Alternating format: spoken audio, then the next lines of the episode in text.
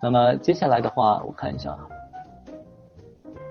呃，接下来是一位这个小程序的用户，他提到无花果长不熟的情况啊。他说：“他说这个这个青皮啊或者白露的无花果，等了一个多月，有点软了才摘啊。然后他说果很小，但是虽然已经等了一个多月，但是发现就是整体啊这个无花果它呃自己就掉了啊，就是话梅的大小长得没多大就掉了。然后切开来之后发现没熟，根本不能吃啊。然后他说呃这个现在果子还有两颗在树上，然后看起来好像。”也是这个长不大的样子啊，他问这个是什么原因啊？我把这个图片也放上来了啊，可以看这个无花果其实就完全是没有成熟的一个样子，但是没有成熟的状态下，它就自己掉下来了。那么这个到底是什么原因导致的呢？啊，就是其实这种无花果它的这个落果呀。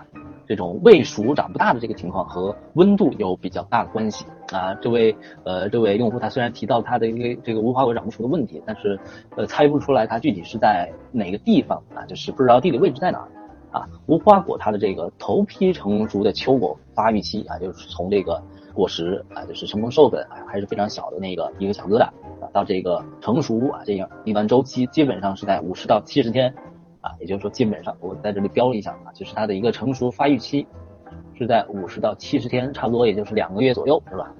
那么基本上从六月上中旬到这个八月的上中旬啊，时候会由于气温的下降啊，现在九月中旬这个气温呃这两天好多地方都在下雨啊，然后温度也降得特别大，是吧？然后如果在这段时间出现了像是突然的大风啊降温这些情况，你就会发现这个无花果它果实发育的整体的时间会延长。啊，之前只需要两个月啊，那现在可能甚至需要七十五天啊，甚至需要三个月啊。那么甚至啊，如果温度降得特别大啊，这个降幅很大，甚至这个无花果它还会停止发育，不能够正常的成熟啊。这也就是出现了它这个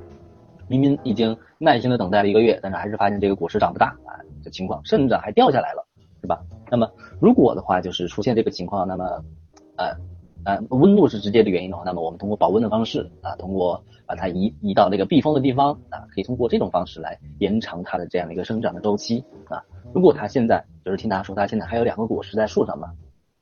如果出现这种还有果实留存的情况，然后发现它长得不是特，就是已经处于一个像是休眠一样啊，停止生长了，那么可以通过喷洒磷钾肥的方式。来达到增大果实的目的啊，就是一通过叶面喷洒磷酸二氢钾就可以了啊，基本上使用这种百分之零点五左右的浓度啊，基本上在目前这个阶段使用磷钾肥啊，对于这个出现浆果的情况能够有一定的好转的啊，当然前提是你不是在我们那个东北啊，像是一些这个西藏啊，那基本上已经已经入冬了是吧？那就太冷了啊。那么为了防止以后无花果再出现这种难以成熟的情况，那么我们既然在这个属于一个有限的一个时间里面，有没有什么其他的办法？啊，当然是有的。为了防止出现这个情况，我们可以通过人工催熟的方法啊。那么可能很多人一听到这个所谓的人工催熟啊，就想，哎，那是不是要使用一些那种化学药剂啊？那其实，在这个无花果上，除了使用像这种乙烯啊这种这种药剂之外，还有一种使用这种叫做油植物油的方式也可以啊。这种具体的方法是在这个无花果的果实成熟前七十那个十五天左右啊，也就是说刚才这个前面提到啊，我们需要这个五十到七十天。那么提前个十五天啊，那就基本上是在这个一个月啊，一个月到这个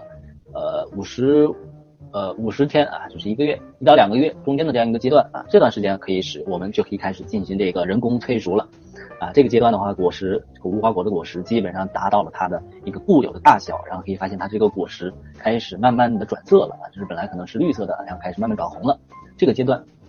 然后可以采用叫做新鲜的植物油啊，像是大豆油啊、芝麻油啊、菜籽油啊这些，然后用这个毛笔啊涂于这个果口内啊，就是这个呃涂到这个，就是它呃一整个的情况下可以涂到涂到它这个地方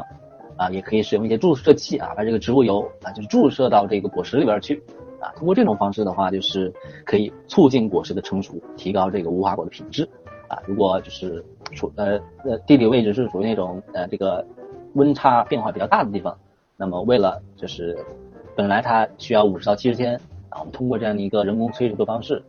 可以提前个半个月啊，那么也就不用担心后边突然降温什么的，然后导致它这个无花果它再也长不大了啊。这是关于这个我们的一位用户提到无花果长不熟啊，出现这个情况，我们应该如何进行处理？